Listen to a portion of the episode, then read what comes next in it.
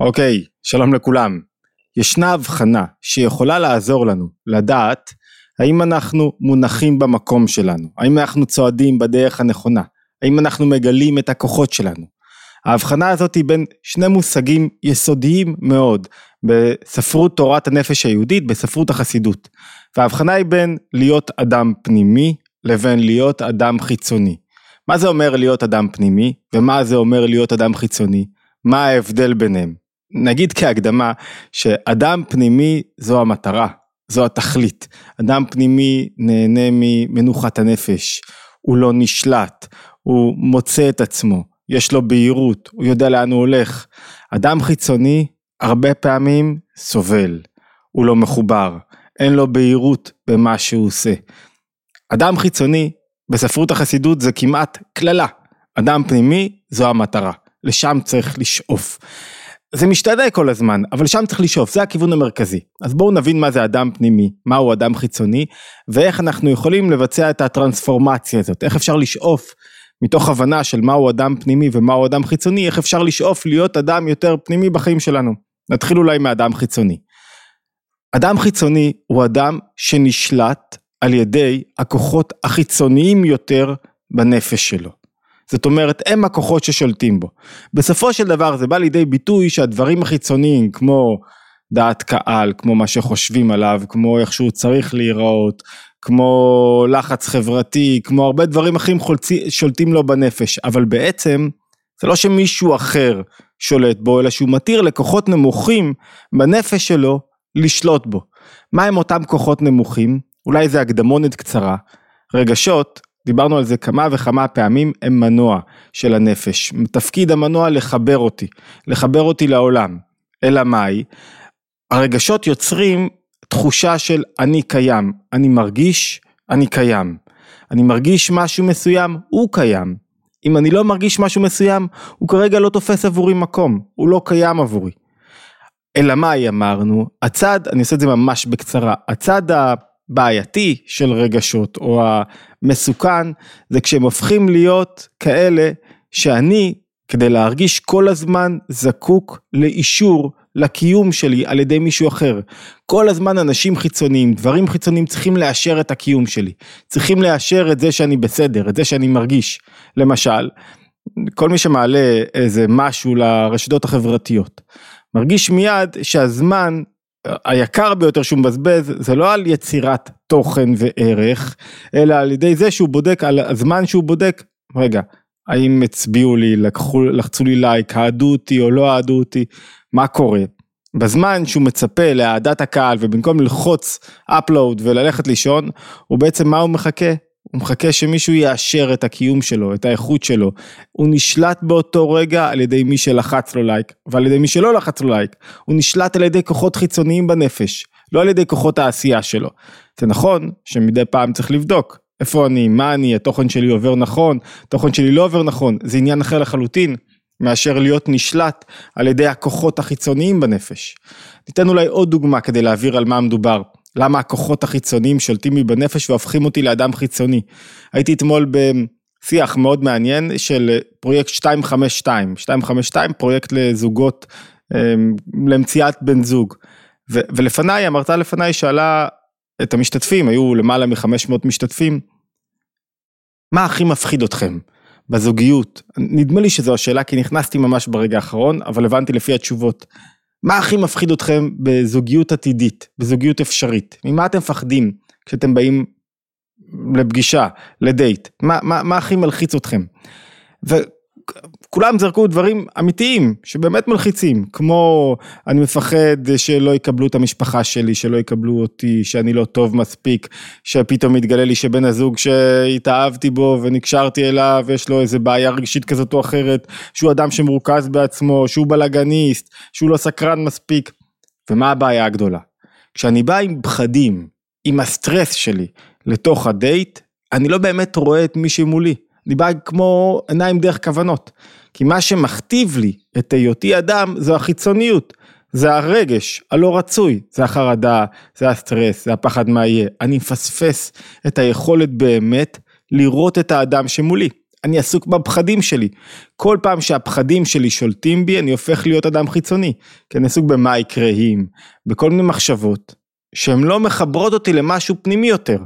מה זה המשהו הפנימי הזה?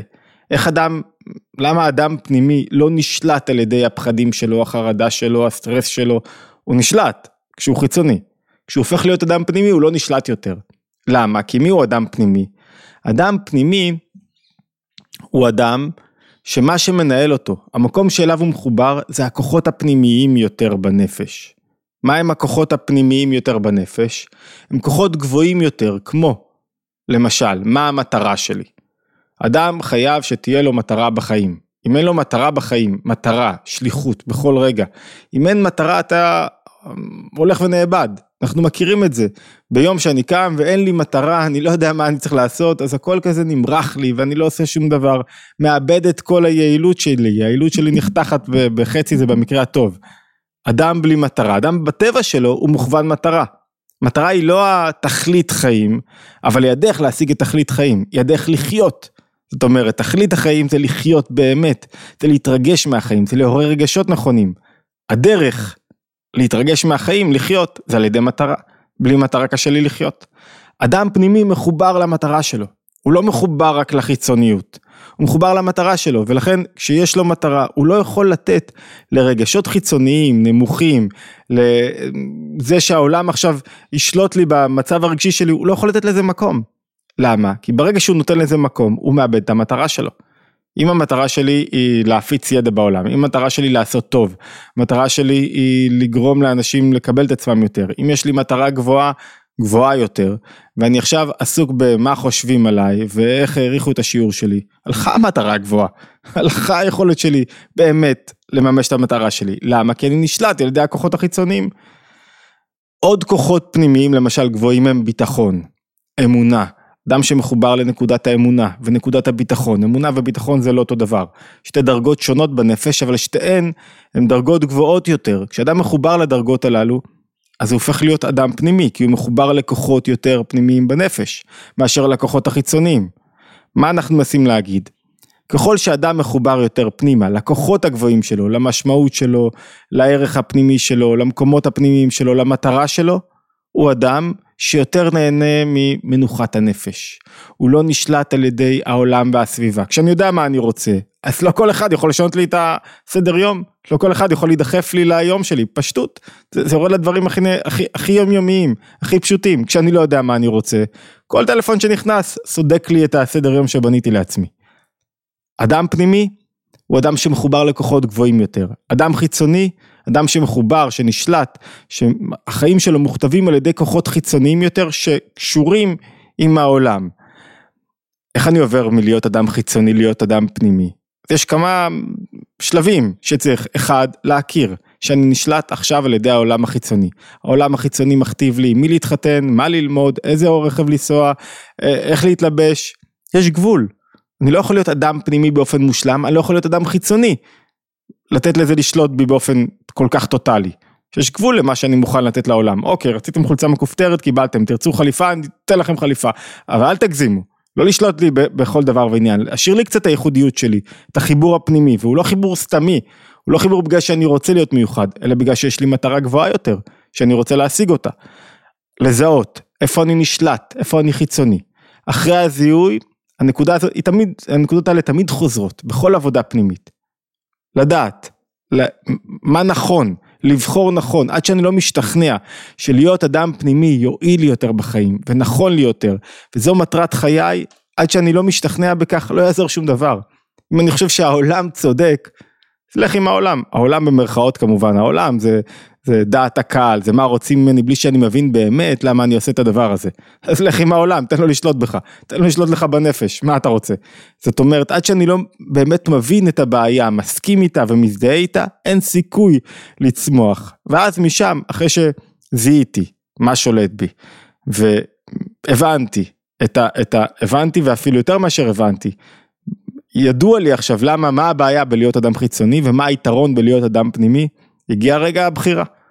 הבחירה היא המשימה הקשה ביותר, עכשיו עובדים, לבחור להיות אדם פנימי, משימה מתמדת, יומיומית, לבחור להיות אדם שמחובר לכוחות הפנימיים שלו יותר בנפש, אדם שלא נותן לכוחות החיצוניים, פחד לעומת ביטחון, לשלוט בו, ואפשר להרחיב פה בכל הנקודות של ההבדל בין פנימי לחיצוני, המטרה פה לשרטט את שני המונחים הללו בצורה מהירה ולהציב אותם על השולחן כדי לזכור לי תזכורת, איפה אני, צריך, איפה אני רוצה לראות את עצמי. אני מזכיר לכולם התבוננות יומית, אנחנו משתדלים בכל יום אה, להעלות התבוננות יומית בנושאים שקשורים לתורת הנפש היהודית.